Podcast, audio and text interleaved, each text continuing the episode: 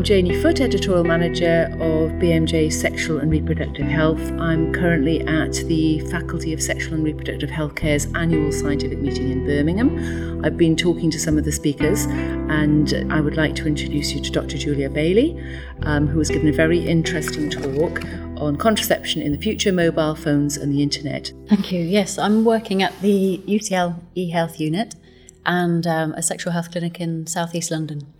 Excellent. Um, your talk was very interesting. It was very much focused on the future. There's a number of applications already for mobile phones and the internet. Um, you said started off by telling us that women have a number of concerns about contraception. Can you say just a little bit about that, just the top concerns and how you're addressing them? Yes, so we did a huge systematic review of qualitative research and quantitative um, globally, and there's remarkable um, similarity in the concerns that women express across the world. Uh, so, one of the top concerns at the moment is about hormones and naturalness. Uh, also, weight gain. Um, future fertility came up. It did. And, um, um, irregular bleeding, cancer. There are a number of concerns. I mean, hormones and naturalness is, is, probably going to be an ongoing one, isn't it? I mean, for certain methods, uh, most methods, in fact, that's going to be a problem. Yeah, and it does feel as if uh, in clinics that we're increasingly talking to women about alternatives to hormonal contraception. Obviously, mobile phones are being used quite a bit for simple things like text message reminders, for example. Has that been going for quite a while?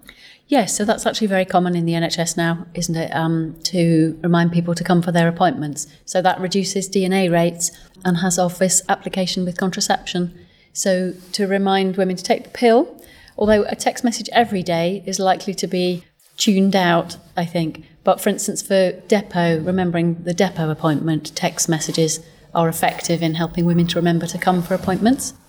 Your talk covered a lot of um, useful and interesting websites, and you also encouraged people to tweet about websites and apps that they're using. And I think you said you might disseminate that information more widely.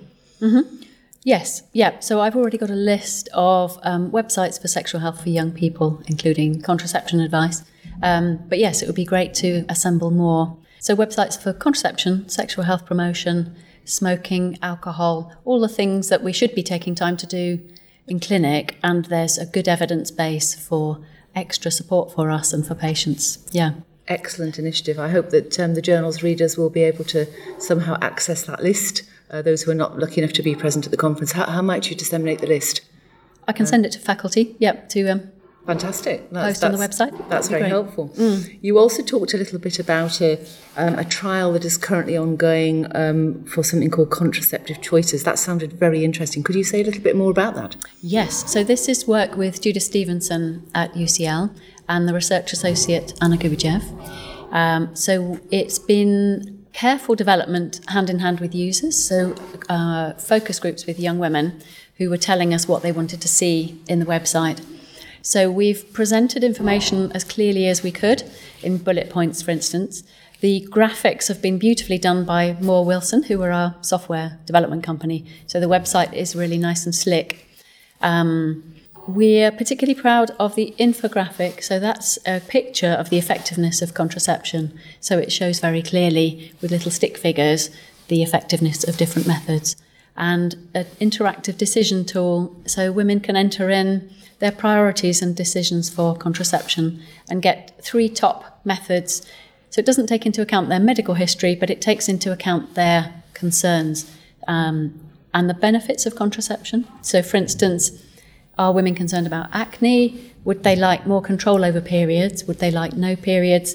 Do they want to get pregnant uh, really quite soon? Do they want a method that's easy to hide? Those sorts of considerations. From what you showed, the infographics were incredibly um, graphic and obvious and very clearly show LARC methods are the way forward, I think, which mm. is hmm. what everyone's trying to encourage at the moment, of course. Well, I think even as clinicians, it's uh, it's very surprising the increased effectiveness of LARC. They are mm. so much better than other methods. well, that's a message we are all trying to convey in the journal too, actually. Yeah. So, when is the trial coming to an end, and when do you expect to be able to perhaps um, well make the website live? So, we will be analysing results um, this autumn. So, the website will be released either just before Christmas or just after Christmas, we hope. But we'll certainly invite people to the launch party and make it as widely known as possible. Excellent, and I'm sure it'll be talked about at a future faculty meeting. Mm. And will presumably there's be results to publish from it. Yes. And um, taking the website on for development. It sounds very, very exciting. Well, can I just ask in a more general sense? You've obviously been at the conference for a couple of days. Um, any particular sessions that you found particularly um, um, intriguing, interesting, surprising? Yes, it was quite a dilemma because some of the parallel sessions I wanted to go to all of them. I went to the one about um, lesbian health and trans mm. health, which was wonderful. Um, some very interesting considerations about trans people and what we should take into account when we're doing STI testing and for contraception.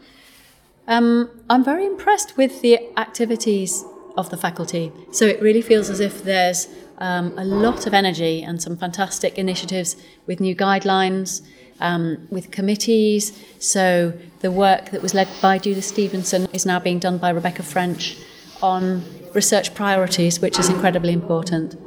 Yeah. So it's all very vibrant. It's all, it it's is. all going forwards. Yep, and the relaunch of the journal is great. I think that's really excellent news. It's wonderful to be in the BMJ family, and we look forward to submitting to it.